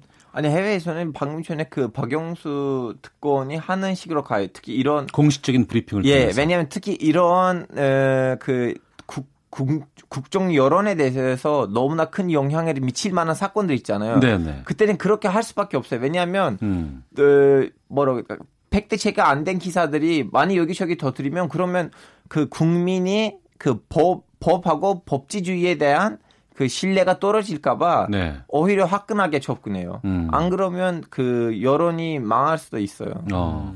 그러니까 애- 아예 오해를 불러킬 수 있을 정도의 네. 상황들이 발생하지 않도록 공식적인 브리핑으로 미리 알려주는군요. 아니, 왜냐하면 가끔씩 터키에서는 정부가 직접 개입하고 이런 네. 이런 주제에 대해서 이제 기사 쓰지 말라고 하면 오히려 더 역효과를 일으키거든요. 근데 아예 냅둬도 그러면 이상한 사실들도 뭐 뭐라고 해야 되나 그 팩트 체크가 안 되는 것들도 돌아다니니까 음. 이제 사람들의 사실에 대한 진실에 대한 그 생각도 이제 없어지고 음. 그러면 아예 그 이 주제가 뭐냐 지금 어디로 가고 있냐 그런 점에 혼란이 생기니까 박영수 특공이 하는 그 선례가 제일 많이 선택된 거죠. 알겠습니다. 정상근 전 미디어오늘 기자, 자만 아메리카의 알파고 신하 외신 기자와 함께 한 주간의 언론 보도 분석해 보고 있는데요. 성폭행 혐의로 기소된 안희정 전 충남지사 무죄 판결을 받았습니다. 지난주 이 뉴스로 상당히 좀 뜨거웠었는데 먼저 두 분은 안희정 지사 무죄 판결 어떻게 보셨는지 궁금한데 먼저 알파고 기자 어떻게 보셨어요? 아 저는 그냥 드라마 제목 이름 생각났어요. 어떤 제목? 김 비서가 왜 그럴까? 김 비서가 왜 그럴까? 예. 아, 아, 아, 예, 예. 아 예. 일부러 그 드라마를 만든 거 아닌가? 음. 하여튼 저도 뭐라고 해야 되나? 그 왠지 이런 식으로 나올 것 같았어요. 왜냐하면 그 물론 너무나 적절하지 않는 네. 누구도 바라지 않는 사건이긴 하지만 음. 그 과정 자체가 그, 지- 그 과정의 진행 자체가 그쪽으로 가고 있었어요. 과정이 예, 예. 왜냐하면 그 너무나 아, 너무 길게 설명할 수도 있는데 좀 길게 설명하기에는 좀 시간은 하지- 없어요 저희가 많이. 그래서 저는 여기서 정상근 선배한테 던, 던져주고 전 막판에 마무리하도록 할게요. 네. 갑자기 저한테. 네. 받아서 할까요? 네, 받아서 주세요. 예. 네, 저는 좀 아쉬운 부분이 좀 있었는데요. 음. 뭐 재판 결과가 이제 증거가 없다라는 건데 예, 사실 대부분의 성범죄가 증거를 좀 확보하기가 좀 어려운. 네, 네. 측면이 있어서 좀 피해자의 증언이 좀 상당히 중요하게 다뤄지긴 한데 음. 이 김지은 씨의 경우에는 진술의 번복이 없었다. 뭐 이거는 재판부도 인정을 하고 있거든요. 네. 근데 문제는 이제 신뢰감이 없다. 그러니까 김지은 씨가 피해자 같지 않았다라는 건데 음. 어, 근데 이것이 그 안희정 전 지사가 위력에 의해서, 의한 성범죄를 저질렀다라고 볼 수 없는 게 된다면 또 그것이 반대로 또 위력에 의해 자행되지 않았다라고 볼 수 있는 것도 아니지 않나. 좀 음. 그런 점에서는 네, 약간 좀 아쉬운 부분이 있었습니다. 개인적으로 그렇다고 치고 또 네네. 그 재판 과정에서 우리가 이제 언론 보도를 둘러싸고 좀 논란이 좀 많았는데 네, 맞습니다. 이게 재판 중계 보도 식의 보도가 많았다는 얘기가 참 많이 있었거든요. 네, 네. 또 여성단체 쪽이라든가 김지은 씨 쪽도 이런 보도에 대해서 항의가 많이 있었고. 네, 이 재판 과정의 언론 보도가 좀 돌이켜 봐야 될 부분이 있었는데, 뭐 물론 뭐 첫 미투 관련된 재판이었고 또 상당히 상징성을 갖고 있긴 했지만 이 판결이 나기 전에 이 안희정 전 지사 측의 발언이 이 주르륵 언론에 보도되는 것이 이 독자들의 판단에 도움이 될까? 음. 오히려 좀 확증 평양만 강화시키는 거 아닐까라는 생각이 좀 들었는 게, 이 왜냐면은 김지은 씨의 발언이 비공개 재판에서 진행이 됐었거든요. 그래서 그랬습니다. 예. 김지은 씨 측의 발언은 뭐 반론이 전혀 없는 상태에서 이 안희정 전 지사 측 증인들의 발언이 이제 줄줄이 기사화가 됐으니까요. 그래서 이제 제목도 상당히 상당히 좀 단정적이고 약간 좀 사실관계에 비트는 제목들이 많았는데 뭐 김지은이 호텔을 잡았다라든지 뭐 김지은이 부부 침실에 들어가 내려갔다 내려봤다 뭐 이런 것들은 뭐 일방의 주장이 뭐 사실인 것처럼 음, 제목이 있는 기사 제목이 네. 그렇게 나오고 그런 것도 있고요. 뭐 아무 상관없는 것도 뭐 제목에 쓰여서 보도가 된 바 있습니다. 뭐 이를테면은 김지은 씨가 이혼을 했다라든지 어. 뭐 김지은 씨가 뭐 고학력자라는 부분들은 사건의 본질과는 전혀 무관한 것으로 보이고요.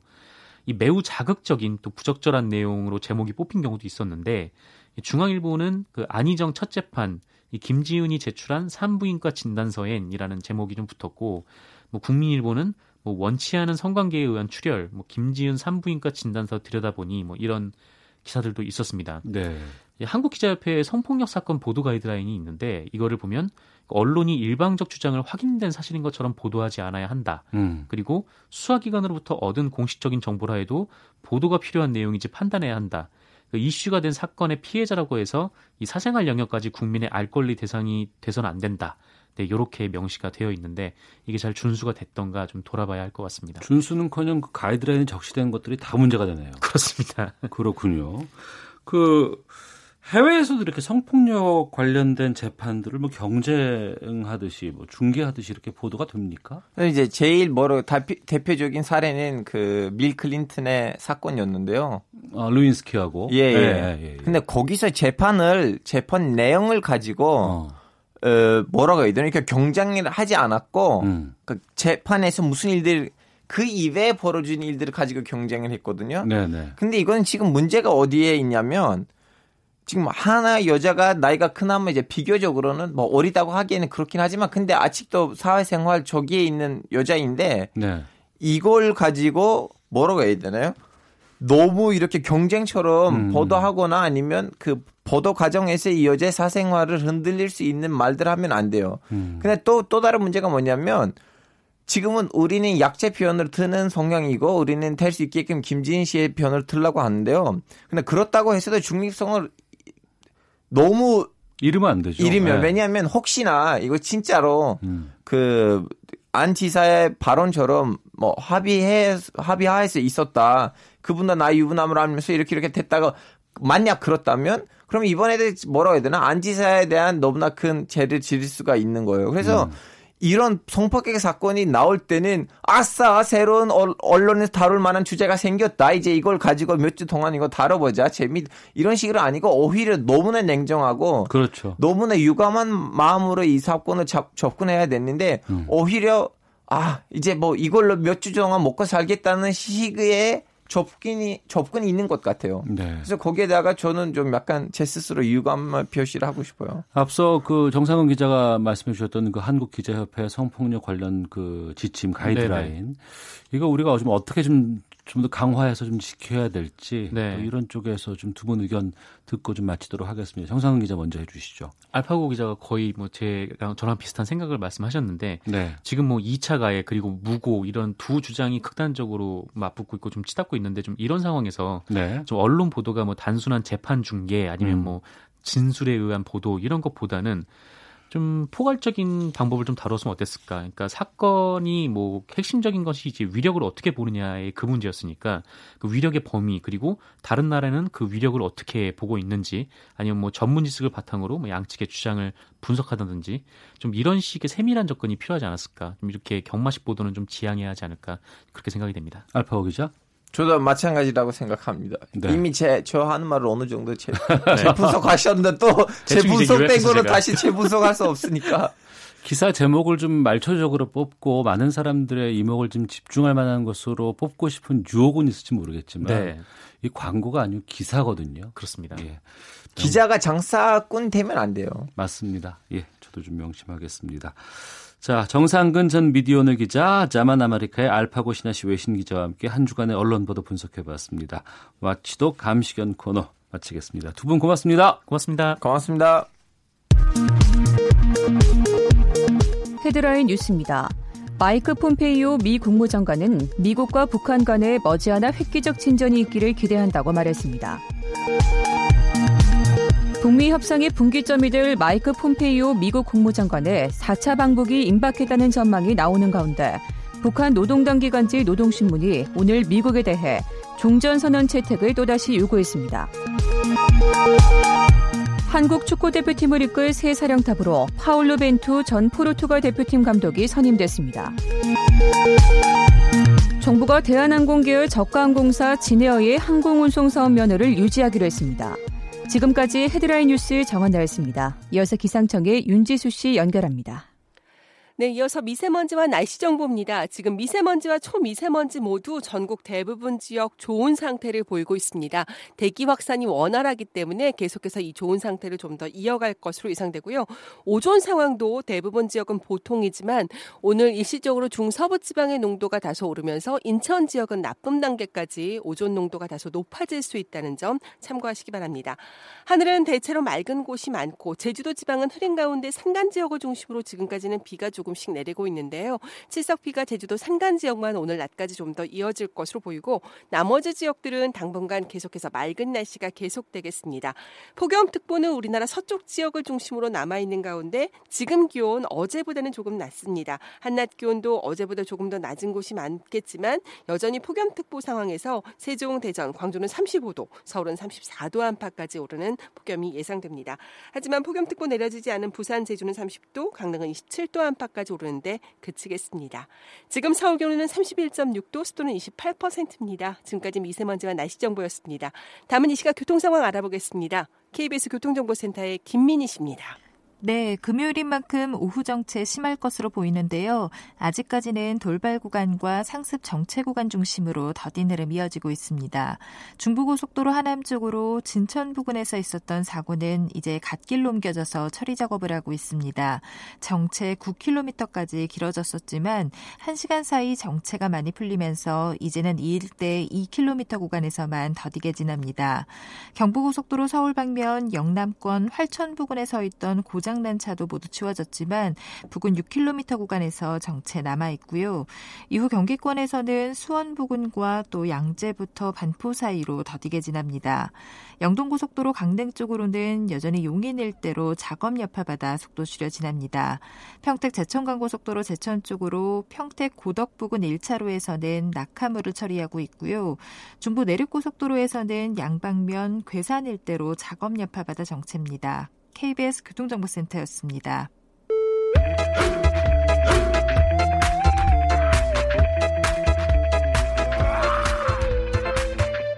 오태우래 시사 본부. 네, KBS 일라디오 오태훈의 시사본부 듣고 계십니다. 어, 내일부터 인도네시아 자카르타 그리고 팔렘방 이 두 도시에서 아시안 게임이 열립니다. 저희 KBS도 당연히 현장에서 다양한 종목들에서 또 선전하고 있는 우리 선수들 응원하게 되는데요. KBS에서 오랜 세월 아시안 게임 캐스트로 활동해온 아나운서가 계십니다. KBS의 최승돈 아나운서와 함께 우리 국민들 웃고 울게 했던 지난 아시안 게임의 추억들 되짚어 보도록 하겠습니다. 어서 오세요. 네, 안녕하세요. 예, 사무실에서만 뵙다가 이렇게 스튜디오에서 뵈니까 좀 어색하기도 하네요. 우리 이렇게 앉아 있기는 처음인 것 같은데요. 저도 입사 이후에 처음인 것 같습니다. 어떻게 될지 모르겠다, 뭐 이런 생각도 드네요. 예. 고맙습니다. 어, 아시안 게임과 유독 인연이 깊은 아나운서예요. 음, 아시안 게임과 유독이라는 표현이 어느 정도까지 가능한지 잘 모르겠는데 일단 네. 올림픽 어, 중계방송 출장이 1996년에 시작이 됐고요. 애틀랜타 예. 올림픽 때. 그리고 음. 어, 뒤이어 있었던 1998년 방콕 아시안 게임 때 이제 아시안 게임 중계방송 출장을 시작을 했으니까 예. 올해 이번 아시안 게임은 제게 아주 의미가 있습니다. 어. 아시안 게임 중계방송 20년. 20년. 어. 예. 그러면 지금까지 다섯 번 경험을 했고 아시안 게임을 그렇죠. 여섯 번째죠. 예, 여섯 번째 현장에 가게 됩니다. 어, 그동안 주로 어떤 종목 중계하셨죠? 중계 방송은 어, 앵커 역할을 두 대회 했었고 예, 예. 그리고 예. 뒤이어서 핸드볼, 하키, 펜싱, 탁구 등등등의 종목을 중계했죠. 아시안 게임은 특히 이제 종목하는 그러니까 예. 출전하는 선수들뿐만 아니라 캐스터의 입장에서도 다양한 종목을 많이 중계가 되잖아요. 그렇습니다. 일단 OCA라고 해서 아시아 어. 올림픽 평의회가 IOC 산하로 돼 있어요. 네. 그래서 이제 올림픽을 이제 전체적으로 이제 어, 시스템을 받는다고 할까요? 음. 그래서 올림픽 종목들이 모두 아시안 게임 종목으로 포함이 되게 돼 있습니다. 네. 거기에 각 아시아의 종목들이 더해지기 때문에 음. 어뭐 10개에서 20개까지 이 종목이 많은 경우가 있거든요. 네. 그래서 이제 저희가 잘 모르는 종목까지 음. 예, 굉장히 많은 종목들을 감당을 해야 됩니다. 그러니까 올림픽 종목들은 아시안 게임에 다 들어가고 다 있고 그리고 올림픽에는 안 들어가지만 아시아에서 그 좀 다른 여러 나라에서 어, 뭐, 주종목으로 생각하는 것들. 네. 그런 그러니까 동남아시아의 세팍타크로 같은 거. 예, 예, 예. 그 다음에 서남아시아의 카바디 같은 거. 어. 예, 본 적이 없는 분들도 계실 거고. 예, 예. 뭐, 이름만 들어본 분들도 계실 텐데 그런 게 있고, 우리 종목도 태권도가 들어가 있는데, 네. 태권도 품새 종목도 있어요. 아 그래요? 예. 오. 올림픽에서는 태권도 겨루기만, 겨루기만 보실 수가 있죠. 있는데, 네. 예. 아시안 게임에서는 태권도 품새 종목도 보실 수가 있습니다. 그래서 누가 얼마나 예쁘게 깔끔하게 잘하나 어. 이걸 가지고 또 메달을 딸 수도 있습니다. 예. 특히 청취자분들께서 그 유독 좀 격한 감정 그리고 눈물의 중계를 기억하시는 어, 상황이 꽤 있으실 것 같아요. 이거 잘 정리를 해야 될 것 같은 게 어, 그 그러한 감정이 표출되는 경기가 어떻게 하다 보니까 저한테 음. 많이 차례가 온 것 같아요. 네. 제가 보시기에 특별히 좀 감정이 유별납니까? 유별나세요. 아, 그 예. 격정적이고 예. 예, 좀 몰입도가 높으시죠. 예. 예, 몰입을 항상 열심히 하는데 음. 때마다 좀 예상치 않던 일들이 자꾸 일어나서 네. 예, 어. 때마다 좀 감정이 또 조금 폭발하게 되는 이런 일들이 좀 있는 것 같습니다. 어, 지난 평창 동계올림픽 때도 이제 그 컬링 종목을 상당히 그렇죠. 멋지게 예. 해주셨고 그러면 아시안 게임에서 우리가 기억할 만한 예. 어, 좀 최승도 아나운서 스스로도 난 이때는 참 내가 열심히 했다 아니면 빠져들었다라는 중계는 어떤 거 말씀하실까요? 매 경기 집중해서 하고 또 빠져들기 위해서 애를 쓰는데 네. 아 정말 진이 빠졌고 또 기가 막혔고 또 지금도 많이 회자되는 경기가 2006년에 어, 남자 핸드볼 준결승전이죠. 카타라 카타르와의 경기였는데 음. 네. 홈팀이었고요. 음. 어, 이 경기가 그야말로 편파 판- 판정의 극치를 보여줬던 네. 경기죠. 어. 예. 지금도 편파 판정을 지금 공공연하게 말씀을 하시는데 네. 뭐 대놓고 말씀하셨어요. 아 지금. 그때는 그 징후가 너무나 현저했어요. 어. 예, 일단 또 다른 준결승에서 사우디아라비아가 경기도 못 해보고 네. 그냥 떨어졌습니다. 어. 어, 괜히 유니폼 가지고 시비를 걸었어요. 예. 그러니까 금메달, 은메달을 딴 나라 두 나라가 어. 아, 서로 짠 거죠. 예. 그렇게 해서 사우디아라비아는 유니폼을 가지고 시비를 거- 걸어서 경기를 못했고 어. 한국도 그렇게 하려고 했습니다. 예. 그래서 우리 선수들이 다른 유니폼을 준비해 가서 몸 풀다가 그 유니폼 갈아입고 나왔어요. 어. 막상 경기 시작을 하는데 어, 우리는 이게 세 발 이렇게 걸어도 이걸 가지고 오버스텝이라고 그러는 거예요. 예. 라인 안 넘어도 라인 크로스라고 그러니까. 어. 그래서 이 상대 팀 선수들은 6m 라인까지 와서 공을 던지는데 예. 우리는 10m 바깥에서 공을 던져야 음. 어, 라인 크로스에 안 걸리고. 어. 예. 게다가 뭐 오버스텝이나 이런 것들 예. 어, 이런 거에서 계속해서 이제 편파 판정을 당했죠. 음. 그리고 경기하는 선수한테 경고를 주거나 퇴장을 준 게 아니고 네. 벤치에 앉아 있는데 아 벤치에까지. 예, 벤치에 그냥 가가지고 갑자기 퇴장 이렇게 주고 예, 예. 그러니까 너무나 현저했죠. 그러다 보니까 제 옆에 앉아 있던 그 제3국 그 중계방송단이 있었습니다. 아, 다른. 나라에서도 중계하겠죠. 예, 예, 예. 그래서 중립 중계방송을 하는 분이 계신데 어. 이분이 중계를 하다가 말고 볼펜을 집어던졌어요. 어. 예, 그래서 제가 그거를 중계했습니다. 제3국에서 볼펜 던지고 있다. 네, 지금 경기가 너무 황당하다 보니까 어. 지금 옆에서 중립 예, 중계방송단이 있는데 지금 중계하시는 분이 볼펜을 집어던졌다고. 음. 지금 이런 걸 중계해드려야 이 경기의 실상을 더잘 파악할 수 있는 지금 그런 상황이다. 네. 예. 우리가 스포츠를 참 좋아하는 이유가 어, 둘 다 똑같은 어떤 그 경기 규정 룰에 의해서 똑같이 실력을 통해서 이제 우승을 가리고 승부를 가리는 것 공평하다는 것이 참 우리가 매력인데 이렇게 오심을 통해서 스포츠가 좀 이렇게 물드는 게 참 답답하고 안타까웠고 또 그런 걸 또 중계에서 많이 표출을 하세요. 다른 사람들은 그런 게 안 걸리는데 저는 자꾸 그런 게 걸리는지 모르겠어요. 이번엔 좀 안 그랬으면 좋겠는데. 예, 제발 그랬으면 좋겠습니다. 예. 이제 1998년 방콕 아시안 게임부터 이제 네. 중계로 이제 데뷔를 하신 아 그 아시안 게임에 출전을 하신 건데 예 그때 추억들 좀 되짚어 보면 어땠어요? 20년 전인데. 아, 굉장히 오래됐네요. 음. 엊그제 같고 그때는 참 파릇파릇했습니다. 음. 예, 아직 20대였던 것 같은데. 어, 그때 방콕 시내에서 좀 떨어진 곳에 네. 에, 국제방송센터가 있었고요. 음. 아 그때 박찬호 선수가 공을 던졌습니다. 아 그래요? 98년도에. 네, 박찬호 어. 선수가 공을 던져서 다저스에서 뛸 때 아닌가요? 예, 그렇죠. 네. 그래서 야구 불모지인 태국 방콕에서 공을 던졌습니다. 어. 그리고 금메달을 목에 걸었죠. 예. 어, 축구는 그때 8강에서 떨어졌어요. 예. 역시 금메달을 바라봤던 종목인데 어. 어, 상대 팀이 태국이었습니다. 예. 제가 그날은 현장에 안 나가고 어. 어, 국제방송센터에서 이제 방송을 하고 있었는데 예. 태국이 심지어 퇴장을 두 명이 당했는데 그때는 어. 연장전에 골든골 제도가 있었고 예. 프리킥을 성공시켜 가지고 한국을 무너뜨렸거든요. 어. 그때 저는 스튜디오에 앉아 있는데 태국 사람들이 난리를 해서 어. 그 건물이 무너지는 줄 알았어요. 한국을 태국이 이겼다는 건 어마어마한 일이었잖아요. 놀라운 당시에. 일이죠. 예. 그때 영국인 감독이 이제 태국 팀을 이끌었는데 네. 그 사람은 이제 태국의 영웅이 됐고 어. 어 저희는 그 굉장히 심정적인 타격이 컸어요. 그래가지고서는 어 그 뒤로 길거리를 나다니기가 싫더라고요. 어. 예, 괜히 아 한국 사람들 우리한테 축구 졌지 뭐 이런 얘기를 할 것 같고 예, 어 굉장히 힘들었어요. 20년 전 기억을 다 기억하고 다 그 상황을 다 머릿속에 넣고 있는 것 같아요. 어 스포츠는 이제 심각한 일 아니겠습니까? 우리가 그 아시안 게임을 서울에서 부산에서 인천에서 세 번 연 적이 있습니다. 네. 지금까지 그 다녀온 그 아시안 게임 개최지들 별로 각 기억이 좀 있을 것 같아요. 86년 서울 아시안 게임은 제가 고3 때였는데 네, 그러니까 네. 이제 중계 방송하는 사람은 아니었고 음. 뭐 근데 고3 때라 이제 공부 열심히 해야 되는데 마침 이제 저희 학교에서 시험을 봤어요 중간고사를 네. 그래가지고 저는 그 아침에 한 두 시간 시험 보고 와서 어. 아시안 게임 전 경기 다 봤습니다. 그 덕에 나중에 중계 방송하는 사람이 됐는지 모르겠는데 2002년에는 이제 부산 아시안 게임이 있었죠. 네. 사실 중계 방송하는 사람은 우리나라에서 아시안 게임 같은 거 싫죠. 자꾸 열고 그러면 좀 그렇습니다. 예. 좀 해외로 좀 많이 네. 나갔으면 좋겠다는 마음도 뭐 있고. 2년에 한 번 정도 이렇게 출장 갈 기회가 있는 건데 네. 이건 뭐 버스 타고 가고 전철 타고 가고 그러면 하지만 부산이 또 참 좋은 음. 어, 먹거리도 있고 뭐 볼거리도 많고 그리고 그곳에서 또 좋은 어, 경기대회가 치러졌기 때문에 굉장히 재미가 있었고요.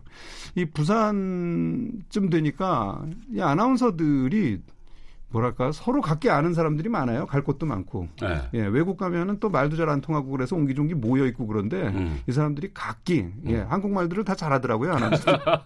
그래서 돌아다니면서 날개를 펼쳤구나. 예, 즐거운 시간들이 많이 있고 그랬는데 역대급 명승부 국민들에게 감동 줬던 기억들 어떤 게 있을까요?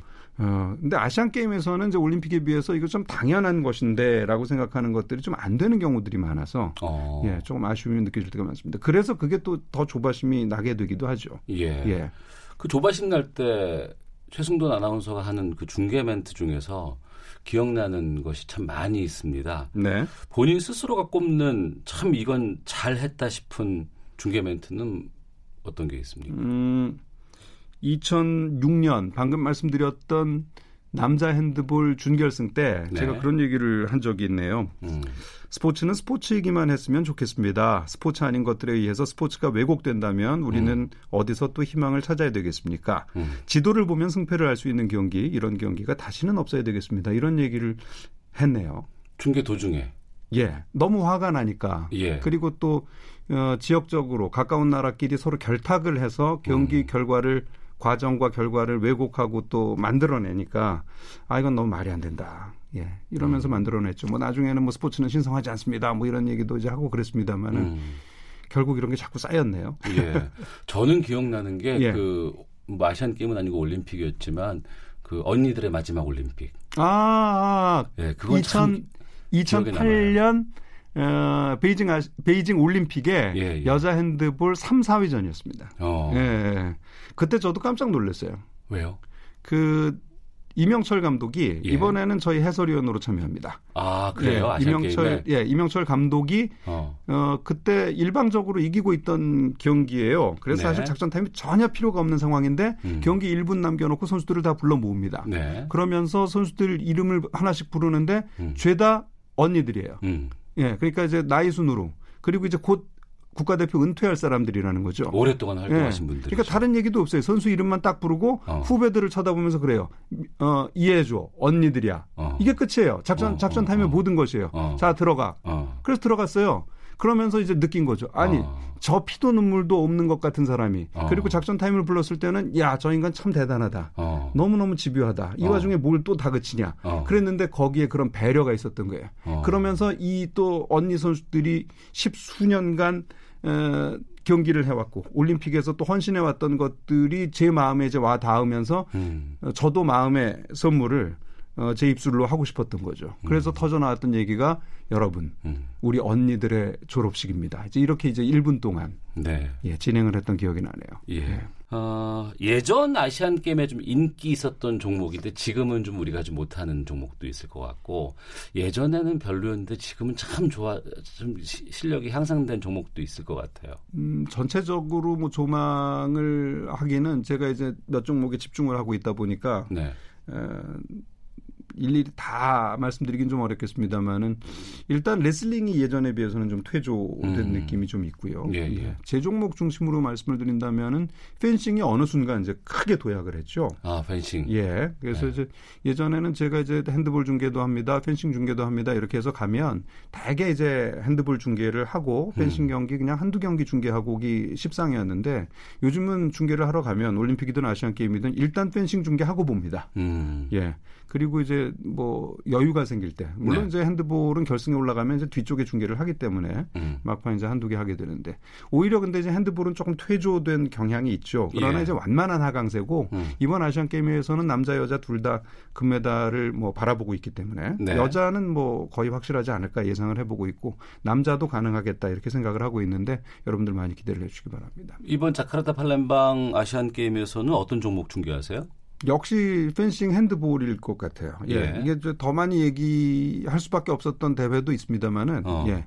어, 일정상 아마 펜싱 핸드볼 하게 될 것 같고 예. 어, 두 종목에 집중하게 될 것 같고 어 그렇게 두 개만 하면은 일 별로 없잖아요 이렇게 얘기하시는 분 계실지 모르겠는데 핸드볼은 매일 경기 있습니다 남자 음, 여자 음. 이런 식으로 있고 펜싱도 집중해서 일주일 내지 뭐 열흘 이렇게 있게 되고 예 지난 동계올림픽 때는 컬링 한 종목 가지고 제가 한 100시간 방송했는데요. 그랬었죠. 예. 예. 매일 나오시대요. 예. 하루에 두 번 나온 적도 있어요. 예, 뭐 예. 팀, 뭐 개인, 뭐 예. 2인 뭐 이렇게 해서 다 나오시는 예. 것 같고. 우리 이번에 그 KBS 중계 중에서 아시안 게임에서 좀 청취자분들께서 특히 좀 주목해 보면 재밌을 종목 선수 소개해 주시면 음, 역시 다른 종목까지 제가 오지랖 넓게 말씀드리기는 좀 그렇고 예. 펜싱 역시 집중해서 봐주십시오. 음. 예, 작년에 펜, 어, 작년이 아니죠. 지난 대회 4년 전에 어, 인천 아시안 게임인데 펜싱 경기를 고향에서 했습니다. 예. 그래서 제가 들락거리기가 좀 쉽지 않았는데 어, 그래도 즐거웠던 것이 어, 남녀 사브르 플러레 에페 여기에 개인 단체 음. 이게 막 순열 조합해 가지고서는 뭐 자그마치 12개의 금메달이 걸려 있습니다. 네. 예. 그 중에 지난 대회 우리 선수들이 8개 금메달을 땄어요. 어. 예. 그리고 어 모든 종목에서 메달을 획득을 했습니다. 예. 그러니까 매일 뭐 금메달과 뭐 거의 거의 거, 어, 거의 그에 준하는 음. 메달들이 터져 나올 것이다 예상을 하시면 되고 그게 이제 4년 전 얘기인데 어, 최근에 세계 선수권 대회가 있었어요. 예. 우리 최병철 해설위원하고 얘기를 했는데 펜싱의 최고 전성기는 런던이었습니다. 예. 그때 우리가 올림픽에서 그 세계 랭- 세계 2위를 차지했거든요. 예. 근데 그때 이후 제일 좋은 성적을 지난 세계 선수권 대회에서 거둔 거예요. 그러면 이번 아시안 게임에 좀 기대할 만 하겠네요. 그렇죠. 어. 예, 이거는 이- 말씀 안 드릴 수가 없는 거죠. 예. 그러니까 펜싱 경기 많은 관심을 갖고 봐주시고, 아. 예, 핸드볼은 어, 남자들이 서력을 해야 됩니다. 음. 여자는 이제 광저우 때 놀랍게도 그 금메달을 한 번 놓친 적이 있는데 그것을 네. 인천에서 회복을 했거든요. 근데 에, 인천 아시안 게임 홈 경기였는데 남자 핸드볼이 그 세계 선수권 대회 준우승을 차지했던 카타르한테 졌습니다. 음. 그래서 남자들이 이번에는 이제 해외에 나가서 서력을 해야 되는 이런 상황입니다. 네, 올림픽이건 아시안 게임이건 저는 그런 생각을 해요. 기초 종목이라든가 또 중요한 종목들에서 정말 땀을 흘리면서 최선을 다한 우리 선수들인데도 불구하고 평소에는 관심을 받을 기회도 없고 네. 관중도 없는 그런 경기들을 주로 하게 되거든요. 이제 이럴 이제 올림픽이나 아시안 게임이 있을 때만 저희도 중계를 좀 하는 경향이 좀 있고 한데 이런 선수들 위해서 좀 우리가 많이 좀 관심 갖고 응원해 줘야 될 것 같아요. 그렇죠. 예. 네, 청취자분들께 좀 말씀 부탁드리겠습니다. 아, 저는 스포츠를 접근하는 방법이 여러 가지가 있겠지만 네. 제게는 굉장히 중요한 것이 정체성의 문제라고 생각을 합니다. 정체성? 예, 스포츠라는 것은 이 마치 각 사람에게 주어진 명찰과도 같은 것이다. 음. 이렇게 저는 생각을 하거든요. 그냥 몸을 움직여서 하- 한두 사람이 열심히 하는 사람이 건강해지고 하는 문제. 그렇다면 뭐 아시안 게임을 중계까지 하면서 이렇게 사회적으로 관심을 갖고 열광할 필요가 없겠죠. 그러나 네. 스포츠라는 것이 계기가 되고 매개가 되어서 그 가운데 내가 누군가 그리고 음. 우리가 누구인가를 다시 발견하게 네. 되는 굉장히 중요한 장이거든요. 음. 그러다 보니까 전 세계에서 제일 큰 행사라는 거는 다 체육 행사입니다. 네. 올림픽, 월드컵. 그러니까 세계 평화가 예. 있는 곳은 다 스포츠가 있네요. 그렇습니다. 예. 뭐 그런 차원에서 관심을 또 가져주시고 그 음. 가운데 에, 뭐랄까 인간의 어떤 모든 활동이나 이런 것들이 가장 집약적으로 나타나는 그 자체가 먹고 사는 문제가 아닐지 몰라도 음. 그것이 상징하는 바가 이 고도의 상징성이 있습니다. 네. 그 가운데 함께 몰입해서 함께 느끼고 또 함께 표현하고 함께 발산하고 그 음. 그 가운데 또 함께 나아가는 이런 계기가 저는 아시안 게임, 올림픽 이런 것들이라고 생각을 합니다. 알겠습니다. 어, 최승돈 아나운서를 포함해서 이번 KBS 중계진들 좀 재밌고 또 멋진 아시안 게임 명 장면들 저희 시청자들께 많이 좀 전달해 주시리라 믿습니다. 자, 오늘 말씀 고맙습니다. 고맙습니다. 네, 지금까지 KBS 스포츠캐스터 간판 최승돈 아나운서와 함께했습니다.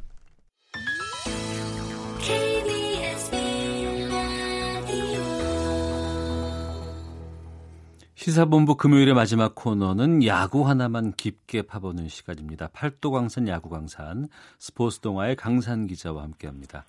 안녕하십니까? 네, 안녕하세요. 예, 메이저리그에서 유현진 선수가 복귀전을 치렀고 상당히 성공적인 복귀를 했어요.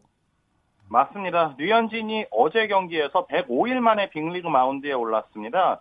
그 LA 다저 스타디움에서 열린 샌프란시스코와의 홈 경기였는데요. 시즌 초반에 타타구니 부상으로 류현진 선수가 오랫동안 자리를 비운 것이 굉장히 아쉬웠죠. 음. 또 한창 팀 사정이 좋지 않을 때 유일하게 제 몫을 해줬기 때문에 그만큼 더 상황이 좋지 않았습니다.